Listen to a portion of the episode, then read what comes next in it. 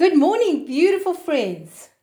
It's Tuesday this morning, the 9th of August, and the reason that I'm with you today and not tomorrow is because today is Women's Day, and I really felt it would be very good to be able to chat with ladies on Women's Day and to men, whoever wants to listen, on Women's Day, and just to tell you this, ladies, we do not have to fight for women's rights because Jesus already did that.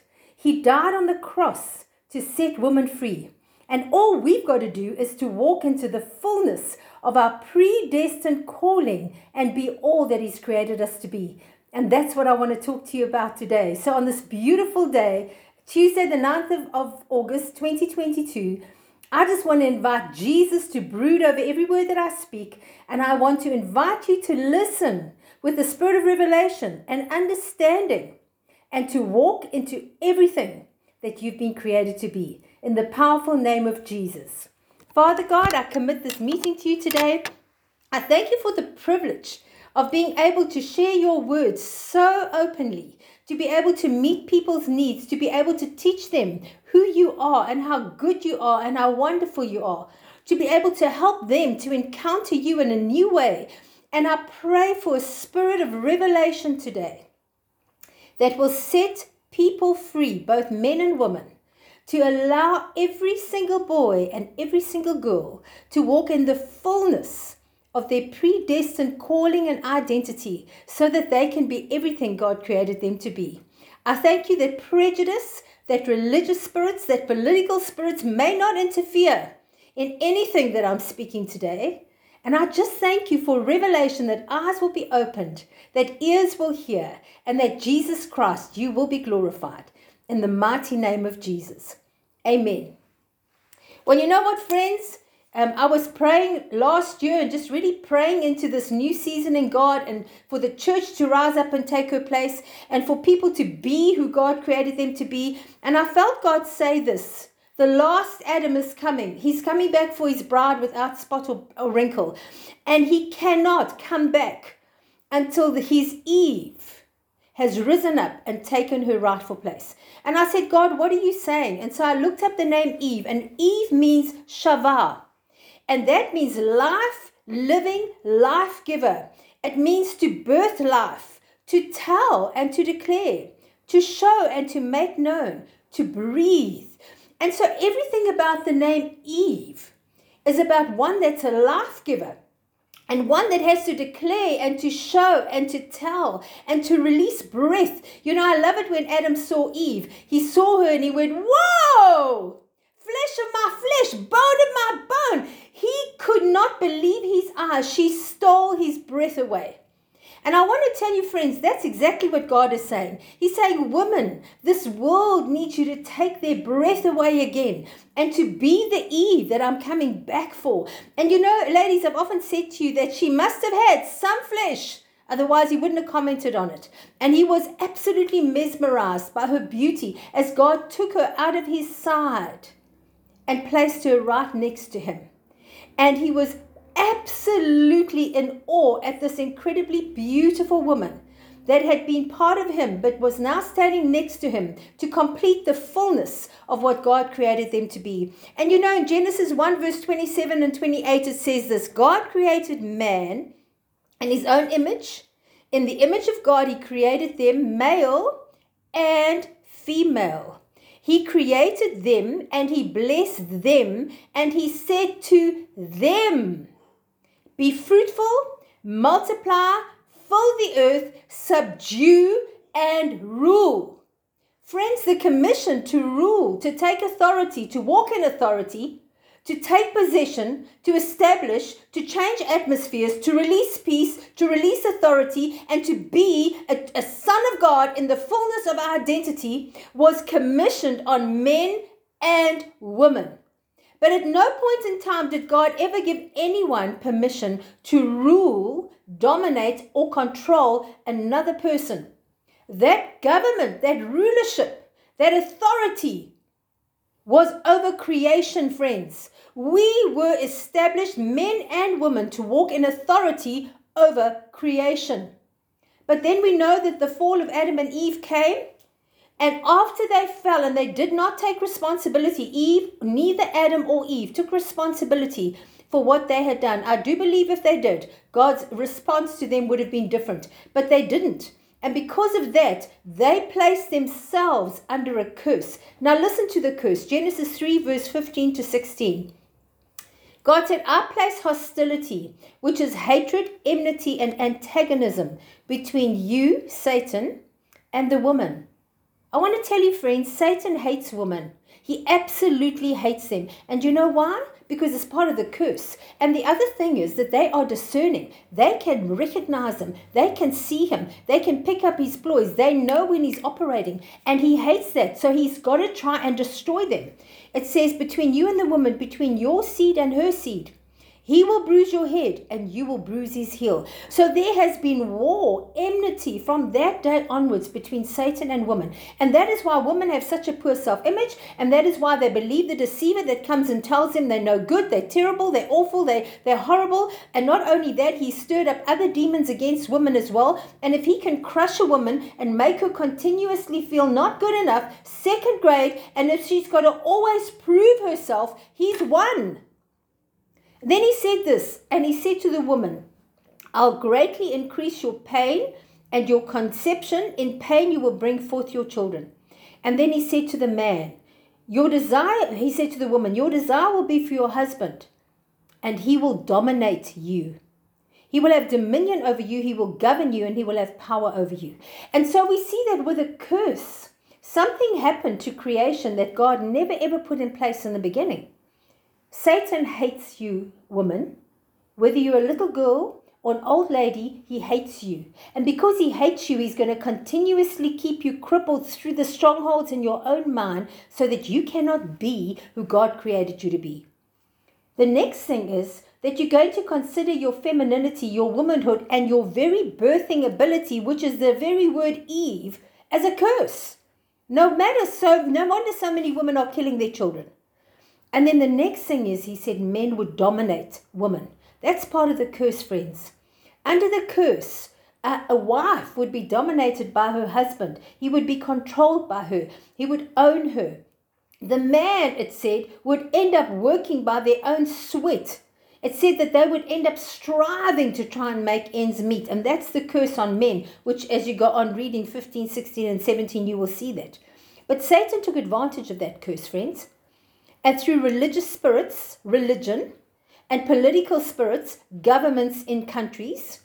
He has placed women under men, plural. When the curse is a wife will be dominated by her husband, not by men, by her husband. The only one that would dominate her would be her husband. No other man's got the right to control her. But Satan took it a step further because he hates you, remember? And so he put women in a position where they were dominated by men. So men in general started dominating women, started looking down on women, started having power over women, and treated them like a possession. You know, I've traveled quite intensively into, into the East and into the Middle East. And men are still dominating women and controlling them wherever you go. Women are seen as inferior to men. There are some places where they still walk behind the men, just like they did in the days of, God, of, of when Jesus came. They are seen as second grade. They are seen as possessions where they are literally bought and sold. Friends, this is still happening today.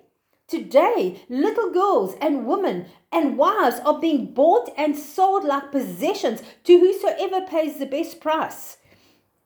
Often they are seen as an object of pleasure.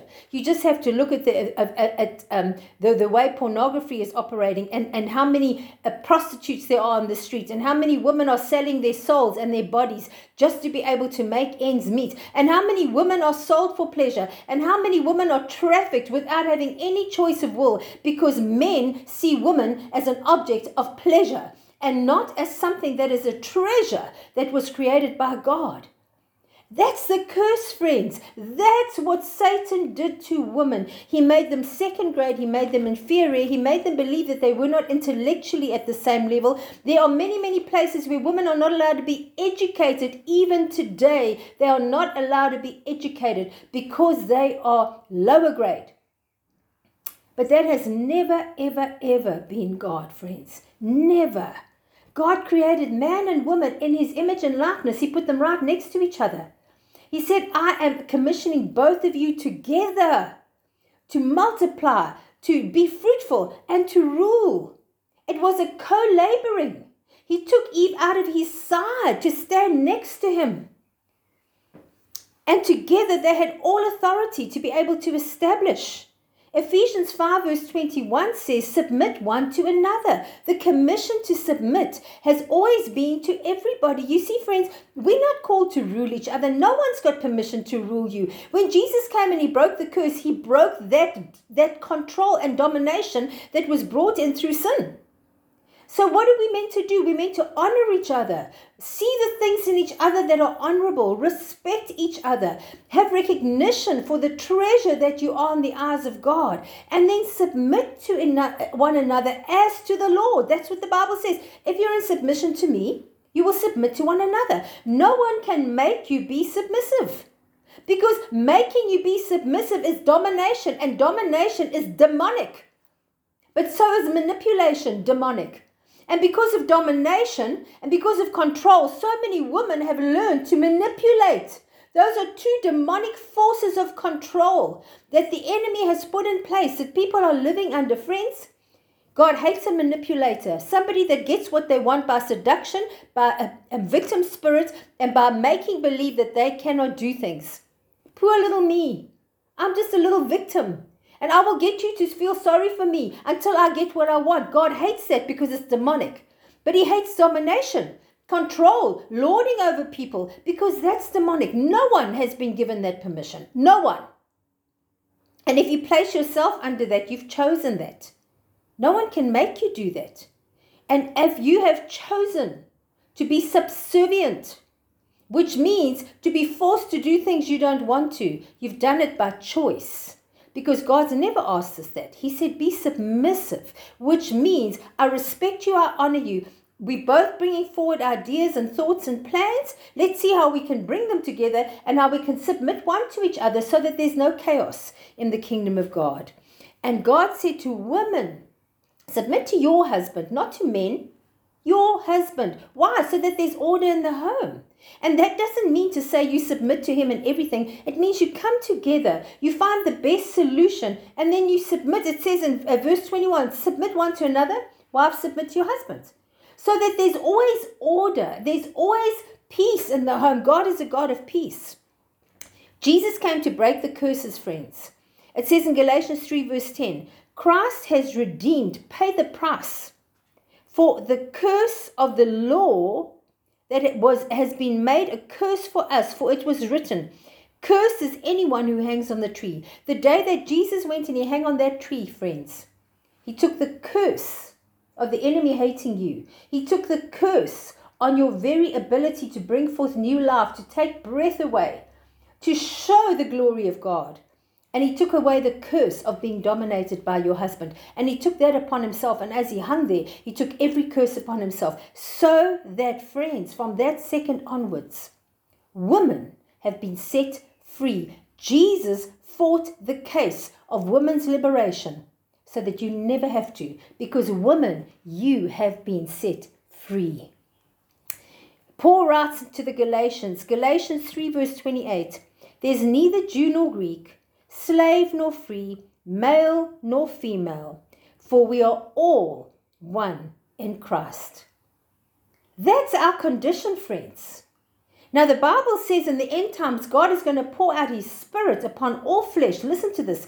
Acts 2, verse 16 to 18 says, But this is that which was spoken of by the prophet Joel. And it shall come to pass that in the last days, God says, I will pour out my spirit upon all flesh. Your sons and your daughters will prophesy. Your young men will see dreams, and your old men will have visions. And on those days, I will pour out my spirit on my servants, both men and women, and they will prophesy. Do you know what the word prophesy means, friends? It means divine revelation and prompting. It means to teach. Men and women will teach. To comfort, men and women will comfort to rebuke, men and women will rebuke, and to encourage each other. Friends, do you think God made a mistake when He said in the last days, I'm going to pour out my spirit? And sons and daughters and male and female servants are going to bring the word of God, are going to teach the word of God, are going to empower people, are going to encourage people, and are going to prepare people for the second coming. Do you think He made a mistake? Do you think God is confused? No. What is confused? People believing that we're still living under a curse where the enemy has got religious spirits, political spirits, and government leaders agreeing with him that women have never been liberated. And I say to you today, beautiful, beautiful, beautiful woman, God set you free to be everything you were created to be, not to be a second grade man, not to have to prove yourself to be better than men, but to be a first grade woman that can do everything that God has commissioned her to do. There's not one area in your life, woman of God, that you are not allowed to operate because God commissioned men and women next to each other to do everything that is a gift from the throne room. Everything. There's nothing that you cannot do.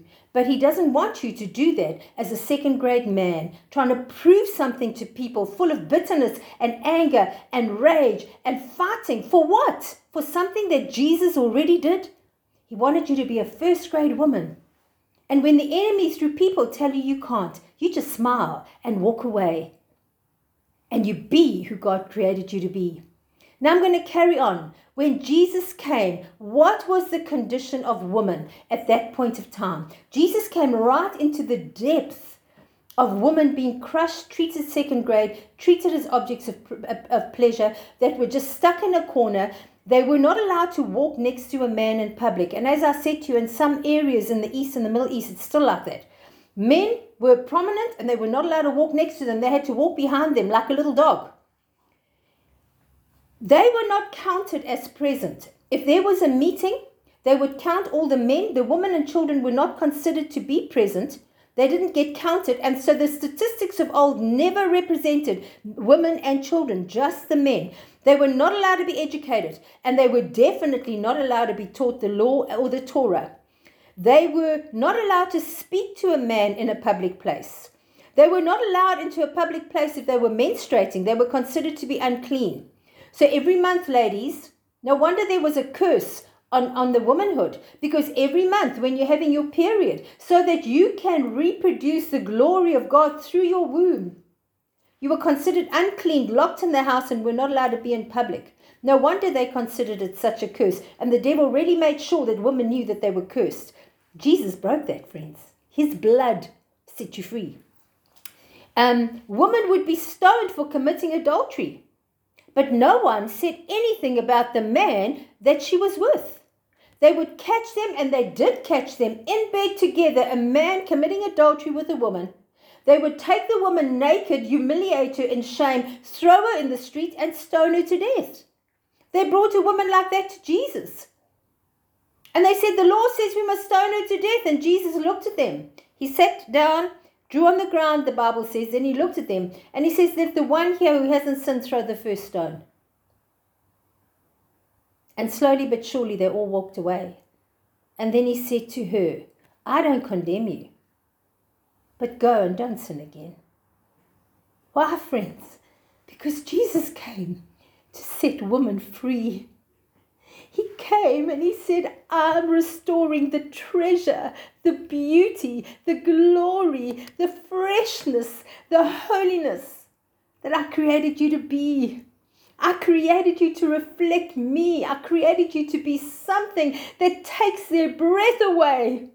That's who I created you to be. And friends, that's what he came back to do. I just love the kindness of Jesus. Even when a woman was raped, they did not hold the man responsible. And in some places in the Middle East, it's still the same. Because they said somehow he aroused her, no matter how well covered she was, no matter how she tried to live her life in purity, if that man came and raped her, it was her fault. That's the way the enemy degraded women, friends. But Jesus came to change things and to set the captives free. He came to change the whole situation.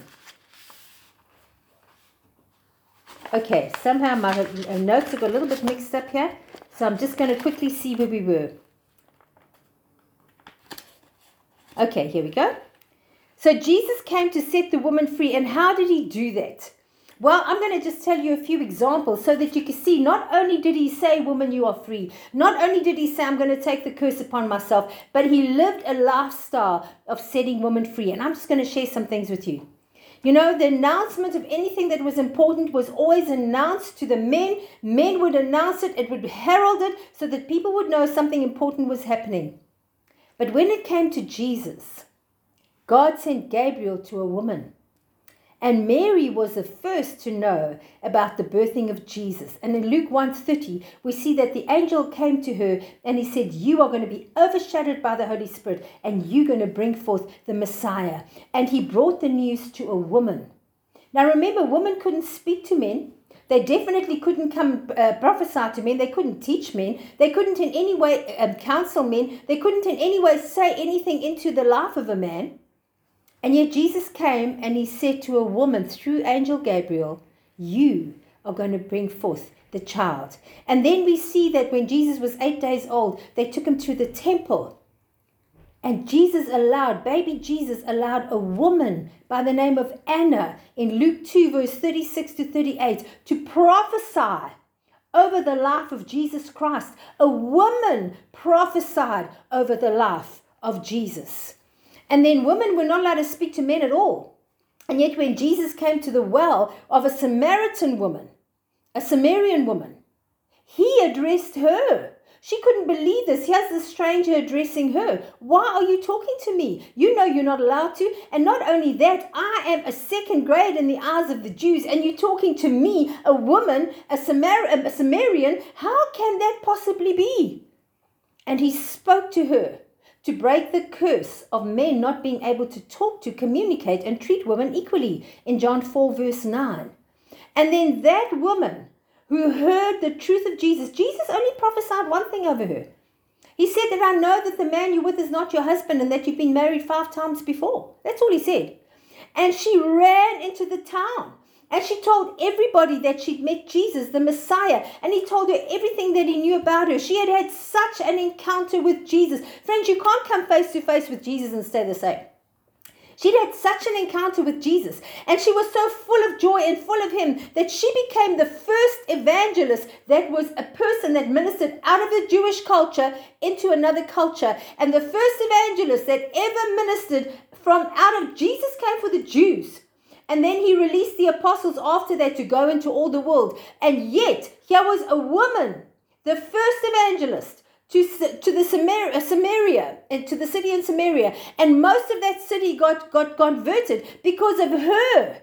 And it said they came back to Jesus because of what she shared. But eventually they came back to Jesus because of their own revelation. Jesus chose a woman. The next thing we see is that Jesus was financed by a woman. Now that was another shocking thing in those days because the Jewish women didn't weren't allowed to work or be very public in, in, in everything that they did. But the Greek women were and the and the Roman women were. And then we look in Luke 8 verse 1b to 3, and it says that the twelve were with Jesus and certain women. Mary called Magdalene. Remember that's the, the prostitute that got saved, mightily saved. Joanna, the wife of Chuza, Herod's steward. Now, King Herod was the king at that time, and his steward, he's the, the man that was his 2RC, his wife, her name was Joanna, was one of the followers of Jesus. Now, she was a Jewish woman, but they lived uh, in Rome because of the because her husband worked for Herod and so they were VIP people she had money because she lived according to the Roman culture she became a supporter to provide the finances so Jesus could have his ministry. Susanna and many others which ministered unto him um, of their own personal resources. So here we had Mary Magdalene, we had Joanna, we had Susanna, and his mother was also among those women. And these women paid for Jesus' ministry. How amazing is that, friends? He received finances from women in a time where that was an absolute taboo. That did not happen. Then we see the woman with the issue of blood. And what was so incredible about this, remember, women were not allowed in public if they were menstruating. She'd been bleeding for 12 years. She had been locked out of the city for 12 years. And she heard about Jesus. And she thought, if I can just meet him, if I can just touch him, maybe I can be healed. I've been to so many doctors, nothing has happened. And she went in among the people. Now, she, because of that, she could have been shunned. She could have been so powerfully um, um, rebuked or punished because it was such a no no. She touched Jesus with unclean hands because she was bleeding. And Jesus turned around and he said, Who touched me? And he healed her, friends. He touched her and he healed her. And he says, Your faith will make you whole. He did not reject her, he did not cast her away. He didn't remind her that she's not allowed to do that. He healed her. He broke the curse of being unclean off women through a woman that had spent over a decade being locked away as being unclean. How kind, how kind is our Jesus? And then I love this story. Women were not allowed to be taught in the Torah, they were not allowed to be educated. Um, they were not allowed to sit at the feet of a rabbi because only the men were allowed to do that. They would go and sit at the feet of the rabbi, and the rabbi would teach them. And other people could stand on the sides and listen, but they were not allowed to be taught. And we know that in Bethany there was two sisters, Martha and Mary, and their brother's name was Lazarus, and they became friends of Jesus. And Jesus went to their house to visit them. And the twelve gathered to sit at his feet to be taught and educated. And Mary went and sat at his feet. And Martha was highly offended. And I want to say this to you, friends. So often, when a woman gets a revelation that she's got freedom and she can be everything that she was created to be, other women get offended and other women try and keep her into the curse so that she cannot be who God created her to be. It's not only men, it's not only demons, but sometimes it's women that try and put us back into the curse. And God was so, um, she was so offended by that. And she said, um, How can this possibly be? And Jesus came and he sat at the feet. Sorry, Mary came and sat at the feet of Jesus. And Martha was offended. It says in Luke 10, verse 39 to 42 Martha had a sister named Mary who sat down at Jesus' feet listening to what he was saying. But Martha was distracted by all the preparations that had to be made. Lord, don't you care that my sister has left me to do all the work by myself? And that's so often, you know what? Look what she's doing. And look what poor little me, what I've got to do. This is terrible. I can't have that liberty and freedom because I believe the lie. So therefore, she can't have it either. Tell her to help me. Martha, Martha, the Lord answered, You are worried and upset about many things, but few things are needed. Or indeed, only one thing is needed. And friends, that is such a typical picture.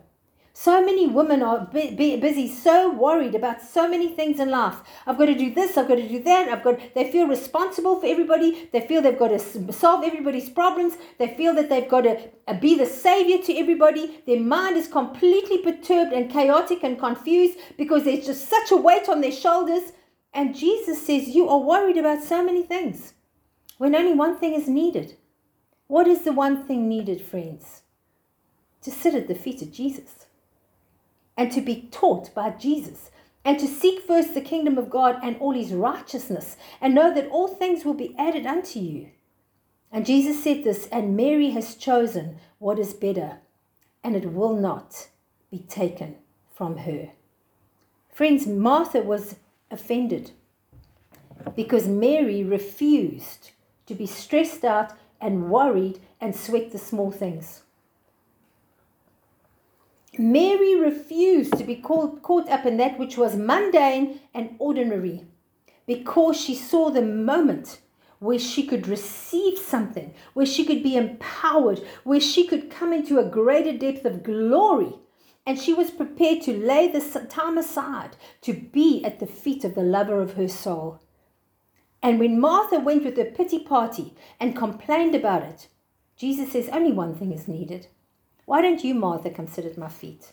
Why don't you, Martha, come and learn from me instead of worrying about insignificant things that have no eternal value? This will not be taken from Mary because she's chosen what is right. And I want to say to you, ladies, Don't you be the stumbling block that st- stops other women from walking into their liberty and their freedom just because you don't understand it, just because you don't have the courage, just because you are overwhelmed with worldly worries. And they are overwhelmed with desiring more of Jesus. Don't you be the one that stops them. You decide, you choose. You can choose the worries of this world, or you can choose the lover of your soul. But don't you dare judge them because they've chosen the one thing that is good. They've chosen Jesus. Now, this is the other thing that I absolutely love. You know, every king and every priest was always anointed. Samuel anointed Saul and David. We see that every time there was a priest, it says in, in, uh, Psalm 133 that they poured the oil off Aaron and it poured off him and it poured off his beard because he was anointed high priest. Every priest and king had to be anointed to take that position, and they would pour the oil over their head and it would run down their beard and then they would massage it into their tummy because it would be the whole thing of being ordained and being anointed and that would symbolize that. That's what the oil symbolized. And every priest and king was anointed by a high priest that would come and anoint them. We see samuel went to anoint David and he went to anoint Saul. And we see right throughout the, the, the, the, Bible how there was always a high priest position in the order of God to go and anoint the next king and the next priest. Jesus is our high priest. It says that in Hebrews 3, verse 1 and Hebrews 4, verse 14. And he is the King of kings. Revelation 17, verse 14. And yet, nobody anointed him. And then a woman came and she took an alabaster jar, which they say was a year's worth of wages, very expensive perfume. And she had a revelation that this man was incredible. And she took this very expensive jar of oil perfume and she smashed it and she poured it all over Jesus. And the perfume of her, the smell of her perfume, infiltrated everywhere as she anointed Jesus, the King of Kings, the King of Kings, and the High Priest for eternity. Jesus was anointed by a woman, friends. Can you understand how incredibly Jesus set women free? It says in Matthew 26, verse 7 and verse 13 A woman came to him with an alabaster jar of very expensive perfume and poured it on his head while he sat at the table. Why are you bothering the woman? She has done. Uh, then the disciples came and wanted to remove her. And he said, Why are you bothering the woman? She has done a beautiful thing. They did not realize what she had just done. He was about to be crucified. And she anointed him King of Kings. She anointed him a high priest. Wherever this gospel is proclaimed throughout the whole world, what she has done will always be told as a memorial to her. Friends, Jesus allowed the woman to anoint him because he had to be anointed because he was about to become the King of Kings, and every king had to be anointed. And he allowed a woman to do that.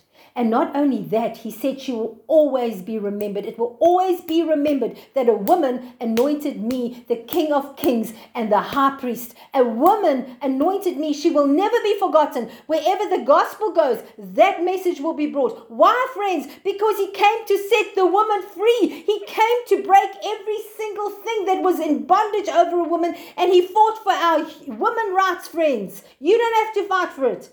He already did.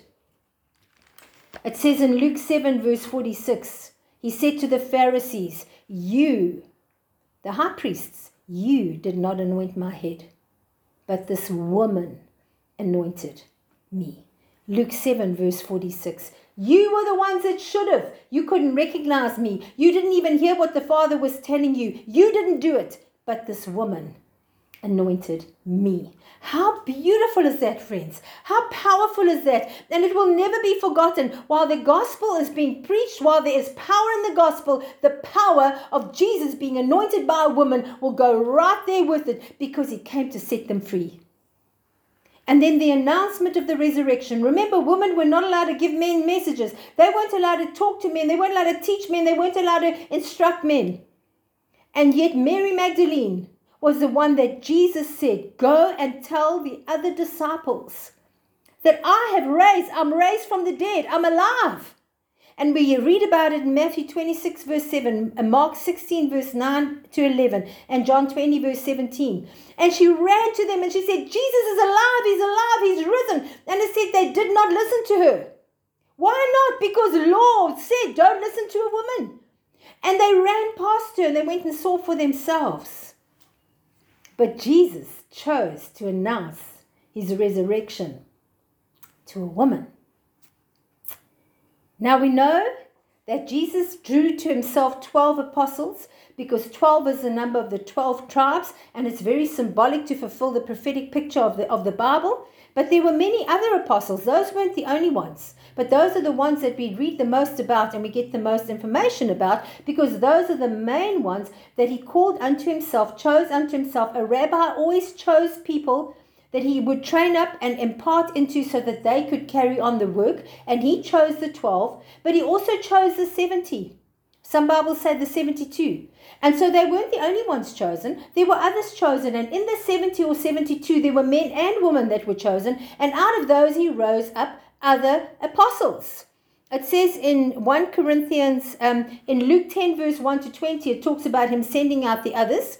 And in 1 Corinthians 15, verse 47, it said the resurrected Christ was seen by Peter and the 12. So now we know that Peter and the apostles all saw Jesus' resurrection. Friends, that tells me that Judas saw it as well. No wonder Judas ran and killed himself because Jesus was alive. And you know, the tragedy is that if he went to Jesus and he just repented, the merciful, incredible God that we serve would have forgiven him. But he chose to kill himself first. Peter and the twelve saw the resurrected Christ. And then it says, then 500 people at once saw the resurrected Christ. And then it says, and James, Jesus' half brother, and the other apostles saw the resurrected Christ. So, friends, when Jesus rose from the dead, there were the 12 apostles. But James, his brother, and Jude were also apostles. They weren't part of the original 12, but they were also established as apostles by the time that Jesus was resurrected. And there were others. And it's really important for us to see that because out of all the people that he gathered close to himself, he appointed and anointed and delegated others to be able to do the work. But the 12 were the main ones that we read about because those are the ones that fulfilled the prophetic destiny of the 12 tribes. Now, Paul was converted between four and seven years after Jesus was crucified. So Paul knew about Jesus. Remember, Paul was a Pharisee. He must probably met Jesus. He must probably sat listening to his teachings. He knew all about Jesus. And that's why he was so angry and tried so hard to kill anyone that was following Jesus. And in those few years, some say four, some say seven. So let's say five for the sake of somewhere in between. And in those five years after Jesus' resurrection, he killed and destroyed as many born again, spirit filled Christians as he could. And then he got radically saved. And after he got radically saved, he became the most powerful apostle. And I really do believe that he's the one that took that took um, uh, Judas's place because Judas went and killed himself. They chose other, another apostle to take his place, but you hear very little about him. But God chose Paul. And he's the most powerful of the other apostles. So it was the 11 plus Paul that we see about. And he wrote most of the New Testament and he wrote most of the stuff about Jesus in the New Testament and he wrote almost everything about New Testament prophets. And so his part was incredibly powerful as an apostle. It says in Romans 16, verse 17, um, Greet Andronicus and Junia, my fellow Jew, who are in prison with me and are prominent among the apostles. So, just a very few years after Jesus rose again, Paul starts working with some of the other apostles, and here he mentions two of them that ended up in prison with him, and that was Andronicus and Junia. Now, Junia is a Latin name for a Jewish woman. Now, when we look at the way that the Jews were in those days. Some of them were Roman citizens because they were born in a Roman city and they could get a Roman citizenship. And if they had Roman citizenship, they had a Roman name. But they were Jewish. So Paul came from Tarshish and he was a Roman citizen. And he had a Roman name, and his Roman name was Paul, but he was a Jew. And his Jewish name was Saul. And it says in Acts um, 13, verse 9, that to some he was known as Paul and to others it was Saul. He didn't have a name change like some people preach. He was Paul to the to the um to the Latin to the Romans and he was Saul to the Jews because he was a Roman citizen. Now if you have a look at Joanna, who was one of the prominent women that financed Jesus, and her husband was in the courts of Herod, she was also a Roman citizen but a Jew, and her Jewish name was Joanna. But many believe when Paul is talking here about Junia, which is a Latin name, and he calls her a Jewish woman, he's talking about Joanna because Junia, excuse me,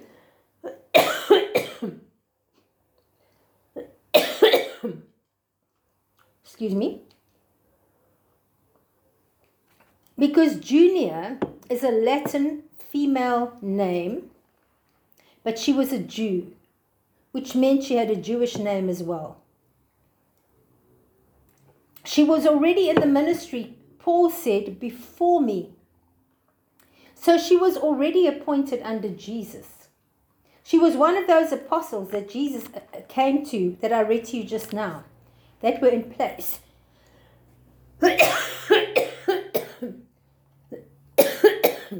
Excuse me. And if you look at the connection between her being a Roman in Rome, but a Jew, between Jonah, jo- Joanna, who was her husband was in the courts of Herod, but she was a Jew who was following Jesus everywhere. When you realize that Paul said she was an apostle before me, excuse me, please.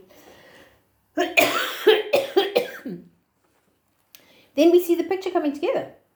So here's this woman that followed Jesus everywhere, that financed him, that was paying into him. Her husband was of very high standing in the in the in the Roman courts.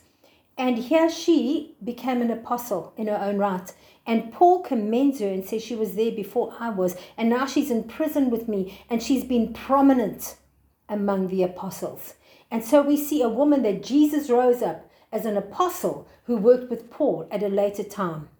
And Every single one of these ladies were recorded, and everything they did was recorded, never to be forgotten. And Jesus commended them for making good choices. And so here we see in prison these two powerful, prominent apostles, one of them being a woman. Now, the woman that ministered with Paul, because what am I showing you, friends? Jesus came to set women free. And every single law that was against women, he smashed it. And not only them, for the next 200 years, up until 300, up until um, the Emperor Constantine established the pagan church, the Roman, the, the state church, which was Christianity and paganism, and he fused it. Up until then, women and men both operated. There were prophets there were prophetesses. Philip's daughter had four prophetesses, four daughters that were prophets that were operating and ministering. There were so many women all operating in every sphere of life in the fullness of their destiny. They were set free. And they carried on ministering until the pagan state church took away women's rights. And that's where the confusion came in, friends. They tried to put them back under the box that Jesus had set them free from. Now, I'm going to just mention a few women that ministered with Paul. We meet Lydia. Lydia was a church leader. It talks about Acts 16, verse 14 to 15 and 20. She came from Thyatira and um, she they she met uh, Paul and, and the team on the banks of the river. She got radically saved. She invited them into their home, and every single time that he came to Philippi, he went and ministered in her church, in the church that she'd started in her home. And she was a church leader in Philippi that Paul and Silas used to visit. And you can read about that in Acts 16. Phoebe was a deacon and uh, Romans 16, verse 1 to 2, it says, I recommend to you my sister Phoebe, a deacon in the church which is at Cenchrea. Welcome her in the Lord, as is a, appropriate for saints and provide her with anything she may need. For, um, for she has assisted many people, including me. And so here we see a deacon whose name was Phoebe, and Paul commends her. Then there was Priscilla and Aquila. Now, Priscilla and Aquila was introduced to us as Aquila and Priscilla, just like Barnabas and Paul were first introduced. Barnabas went to fetch Paul. But according to the writings of the Greek, and what they used to do is that whenever there was a primary gift or somebody that was more powerful in their anointing, they would be mentioned first. So you see Barnabas and Paul, Barnabas and Paul, Barnabas and Paul, and then all of a sudden it was Paul and Barnabas. And from that moment onwards, Paul was always mentioned first because he was the primary gift. He was the one that carried the greater authority. And exactly the same happened with Aquila and Priscilla. We get introduced to Aquila and Priscilla, a husband and wife team. Paul worked with them. They were tent makers together. Paul and the two of them were tent makers. Acts 18, verse 2, verse uh, chapter 2. Sorry, Acts 18, verse 2. They traveled with Paul, Acts 18, verse 18. Together, Priscilla and Aquila taught Apollo, who was another apostle, in Acts 18, verse 26, and they ran a home church, 1 Corinthians 16, verse 19. But the prominent gift was Priscilla. She was the teacher. She was the one anointed. She was the one appointed. And Aquila worked next to her in support of her. And they ran this home church. And Paul mentions them very often because they were very closely related. And so here we see a woman who was a teacher of the Word of God. And Paul mentions them many times through Scripture, but specifically once again in Romans 16. And then there was Mary that said she labored very hard for the gospel. Greet Mary, and this is Romans 16, verse 6. And then verse 7, it says, And Andronicus and Junia, my fellow Jews who are in prison with me. And that's going back to what I've just told you about. That was verse 7, Romans 16, verse 7. They are prominent among the apostles. And then we see um, in Romans 16, verse 12, it says, Greet Tryphena and, uh, well, sorry, let me say that again. Greet Tryphena and Tryphosa, who labored hard in the Lord, and greet Persis, who labored much for our Lord. So here we see three women. Greet them. They have poured their lives into the ministry of the Lord. Greet them and acknowledge them because they are special to me. And then in Romans 16, verse 15, it says, Greet Philologos and Julia, Nereus and his sister, Olympus and all the saints which are with them, because they have been working with me. And so here we see Paul and his ministry that's raised up all these people, both men and women, to do the work of the gospel. And then he says in Romans 16 16, greet one another with a holy kiss. The church of Christ greets you. And so, friends, we see that not only did Jesus set women free, not only did he empower them, not only did he call, uh, call, send them out and commission them and equip them, but he released them into the fullness of all the gifts that are written in the Bible. The Bible says in, in 1 Corinthians 12 that we are not to be ignorant about spiritual gifts and that there are gifts that come from the Holy Spirit and that there are gifts of service or works and when it talks about they worked or they labored, it's talking about a fivefold ministry because the gifts of service are for Jesus, which is the Ephesians 4, verse 10 onwards ministry, which is the apostle, the prophet, the teacher, the evangelist, and the pastor. And wherever he says they, they labored or they served, it's talking about the fivefold gifts. When it's talking about operating the gifts of the Spirit, it's talking about the nine gifts of the Holy Spirit. And then it talks about the workings of God. So 1 Corinthians 12, verse 1 says, Do not be ignorant about spiritual gifts. There are different kinds of gifts, but the same Spirit. There's different kinds of service, but the same Lord. There's different kinds of workings, but the same God works all of them in all men. So all the gifts that come from the Trinity are available to everybody. Jesus showed that. Paul showed that. And, and who he was working with. They set women free to be everything you were created to be. Now, um, the next one I just want to mention to you is John, the Apostle John, and we know that that was Jesus' cousin, and that was the one that put his head on his chest. Now he wrote in, writes in 2 John verse 1, the elder to the elected lady, and that means the chosen lady, a Christian woman to whom the second epistle of John was written.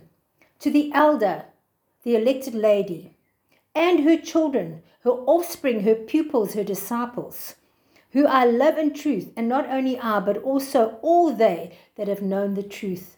So Paul acknowledges the elder in the church and says, You're a woman.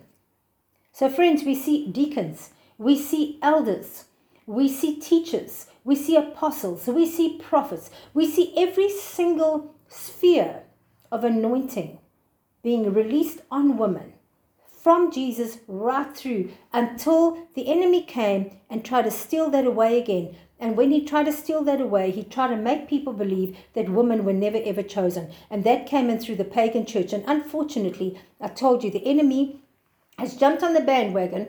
And not only did it say a woman will be dominated by her man under the curse, but he's made women dominated by men. And not only men, by little boys. That's what he's trying to do. And religious spirits and political spirits are trying to still crush women. And that's so crazy because Jesus said, I've come to set the captives free. Now, the reason that there is such an incredible pressure on women not being allowed in ministry is because of two scriptures that Paul wrote. The one was in 1 Timothy 2, verse 11 to 12. Let a woman leave with a quiet spirit and submissively. I do not allow a woman, which means a wife, singular, to teach or to assume authority over a man, singular, she must be quiet. 1 Corinthians 14, verse 33 to 35 says, For God is, um, is not the author of confusion, but of peace.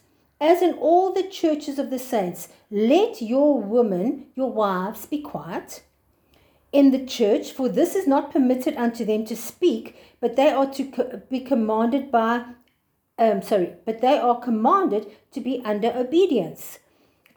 Then it goes on to say, and if they learn anything, let them ask their husbands at home, for it is a shame for a woman to speak um, in the church. So now we've got those two scriptures. Let your wives, let your wife be quiet, and let your wives be quiet. Now it's not talking about women plural. He wouldn't have said, Woman, you're not allowed to do anything when he's just commended all these women for doing it. He's talking about a wife or a one person to a husband. Now, what I want to explain to you is this that in the days when Paul came to establish the church in Corinth, Corinth was a very, very strong paganistic city. There, were there was pagan worship, there was a lot of Romans and Greeks operating there, and the Roman and Greek culture was different to the Jewish culture. Women had were far more highly respected. They had far more of a voice. They were in, they were involved in everything. They were loud. They were um, able to be able to be part of all of society. They weren't allowed to be in government, but they could be in almost anything else. But the biggest thing was that there was a lot of licentiousness. There was a lot of lax. Uh, uh, um, there was a lot of freedom, sexual freedom. They had the, the temple prostitutes. Many young girls became temple prostitutes. Now, in those days, the woman would wear a garment called a solus, sola, S, sorry, S-T-O-L-A-S, stolas, and men wore togas. Now, a stola was a garment that used to wrap around and be tied on the shoulders like a little tunic, and then they would wrap something like a sari around themselves, and that was a stola. And prominent women and beautiful women would always be adorned beautifully in a stola. But the men wore togas. Now, togas was some form of a tunic underneath, and then they would have a cloth that sort of hung low here, exposing one breast, but it was they had a tunic underneath. And they the men wore this very loose, sort of flowy toga. Now, the prostitutes were not allowed to dress like the woman. They had to dress like the men. They wore togas, but they were very seductive. They were very sexual. They adorned themselves excessively. They made themselves very appealing.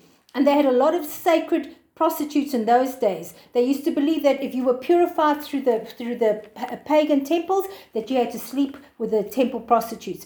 And there were a lot of men temple prostitutes as well. And so a lot of the people in, in Corinth that got saved got saved out of a licentious, wild, really worldly lifestyle, and a lot of these prostitutes came into the church. Now they were born again, they were spirit filled, they married into the church, but they were loud, they were raucous. I have personally been in quite a few of the pagan temples as I've traveled east. And I want to tell you, in those days, they were loud, they were raucous, the temples were disrespecting, there was no reverent fear at all, and it's still exactly the same today. If you go into, and I've been into the main golden temple in, in Yangon, and you walk in there, it's chaos, it's confusion, there are bells ringing, there are people that are sitting and cuddling and kissing in one corner, there are people picnicking in another, the kids are running wild, there's somebody else worshipping here. It's just chaos. And these people came out of chaos, confusion, licentious living where there was a a woman and a man would have separate rooms, and, and it was a known fact that the men would be having many mistresses, and they used to prefer if the woman didn't, and this was lifestyle. They came out of that and they came into the church. So, a lot of what we read in Timothy, and a lot of what we read with Timothy being that he was in the church in Ephesus, and it was very similar in Ephesus, and a lot of what we read in Corinthians is not rules for women. It was for these women coming out of a very worldly lifestyle to find themselves in a new identity in Christ in the kingdom of heaven.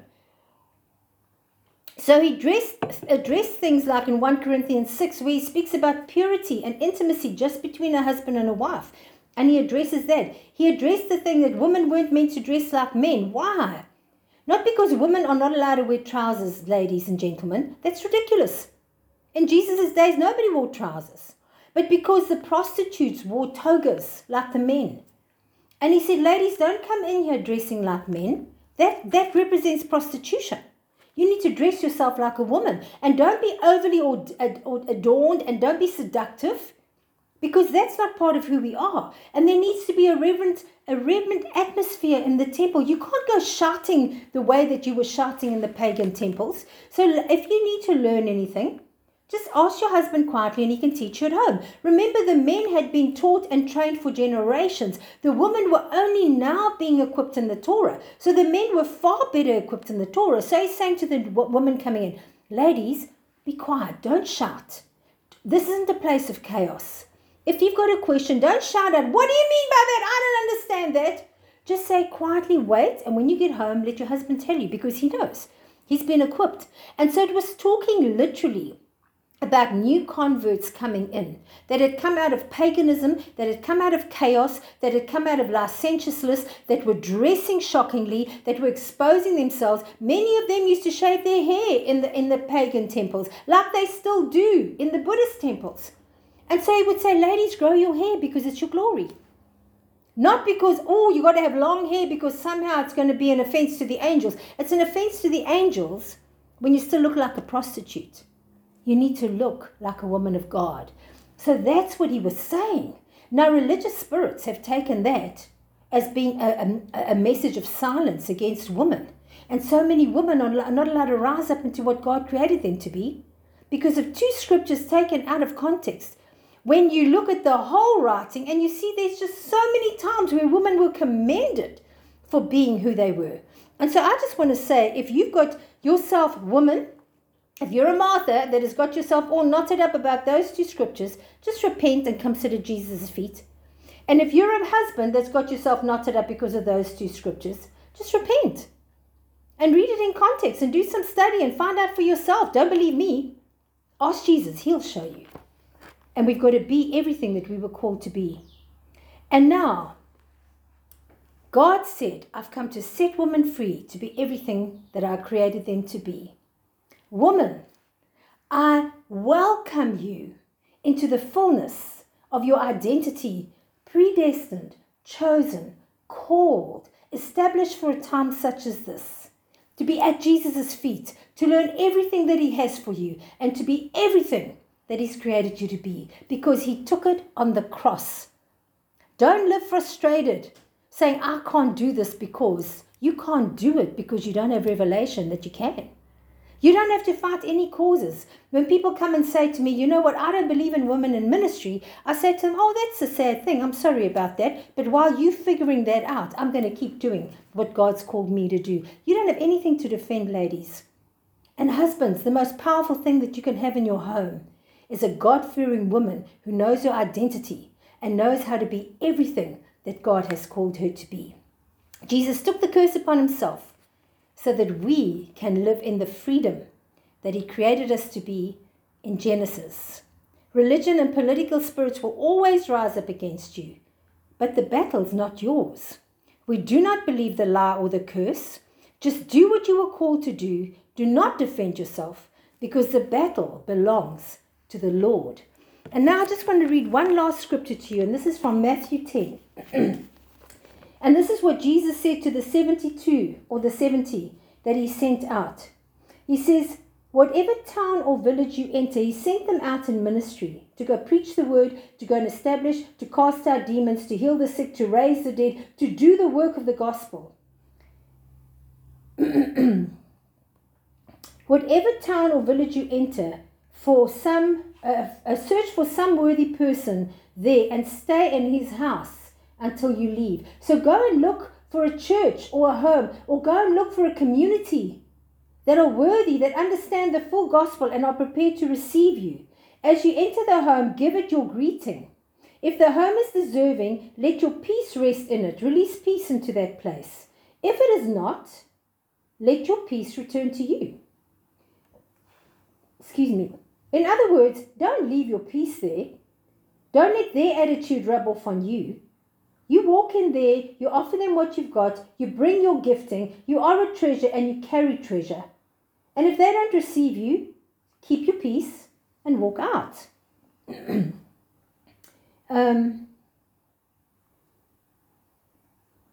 if anyone will not welcome you or listen to your words, shake the dust off your feet when you leave that home or that town. Friends, I want to say to every person that knows that God has called them, and He's called all of us, we've all got a different calling.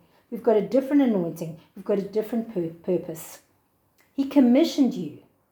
He said, Go into all the world. I've told you before, you need permission to stand at one pulpit.